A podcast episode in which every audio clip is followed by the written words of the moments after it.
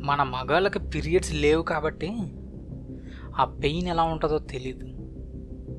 కొన్ని ఆడవాళ్ళు మనకి చెప్తారా అంటే ఇండియాలో దాని గురించి మాట్లాడకూడదు అన్నట్టు చేసేశారు. ఎందుకంటే ఆ టైంలో వంటగదిలోకి వెళ్ళకూడదు పూజ గదిలోకి వెళ్ళకూడదు బెడ్ మీద పడుకోకూడదు కాలేజీకి వెళ్ళకూడదు ఎవరిని ముట్టుకోకూడదు ముట్టుకోకూడదు అంతే. గూగుల్లో దీని గురించి సెర్చ్ చేస్తే చాలామంది మహిళలు వాళ్ళ పెయిన్ని ఎక్స్ప్రెస్ చేశారు. చాలా బాధగా అనిపించింది. ఆ టైంలో వాళ్ళు కోపడతారు చిరాకు పడతారు ఎందుకంటే వాళ్ళ బాధని ఎక్స్ప్రెస్ చేయలేక ఉక్కిరి బిక్కిరి అయిపోతారు కాబట్టి. ఏంటి వీడికి వేరే టాపిక్కి దొరకలేదా? అని మీలో చాలామంది అనుకోవచ్చు. ఎస్ నేను ఈరోజు దీని గురించే మాట్లాడతా. మీరు వినండి. ఇక్కడ ప్రతి దాని గురించి తెలుసుకోవాలమ్మా. అవేర్నెస్ ఉండాలి. దయచేసి దీన్ని ట్యాబులో చూడడం ఆపండి. అక్కడ మ్యారీ డావిడ్సన్ నుంచి ఇక్కడ ఇండియాలో అరుణాచలం మురుగనంతం వరకు చాలామంది చాలా రకాలుగా హైజీనిక్ శానిటరీ ప్యాడ్స్ కోసం కృషి చేశారు. ఇప్పుడైతే డిస్పోజబుల్ ప్యాడ్స్ అండ్ ట్యాంపన్స్ ఉన్నాయి. ఒకప్పుడు reusable and washable clothes use చేసేవారు. అలాంటి క్లోత్స్ యూజ్ చేయడం వల్ల వాళ్ళకి రకరకాల ఇన్ఫెక్షన్స్ వచ్చేవి. చాలా నరకంగా ఇబ్బంది పడేవారు.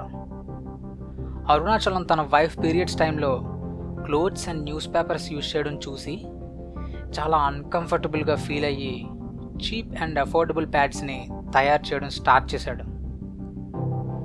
మగాడంటే మీసాలు పెంచడమే కాదు ఆడవాళ్ళ ప్రాబ్లమ్స్ను కూడా పట్టించుకోవాలి అని నిరూపించాడు.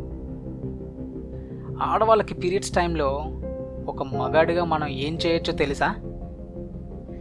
తమకి ఏం కావాలో అడగొచ్చు.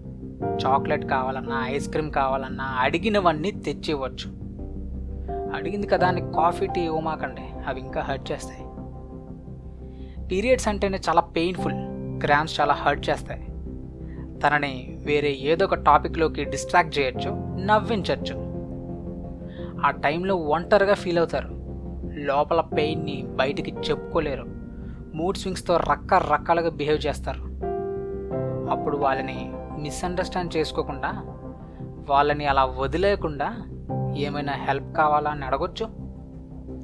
సిస్టర్ అయినా మదర్ అయినా వైఫ్ అయినా మామూలు టైంలో మనం ఎలాగైనా బిహేవ్ చేయొచ్చు. కానీ ఆ టైంలో కొంచెం ప్రేమ చూపించిన చాలు కరిగిపోతారు.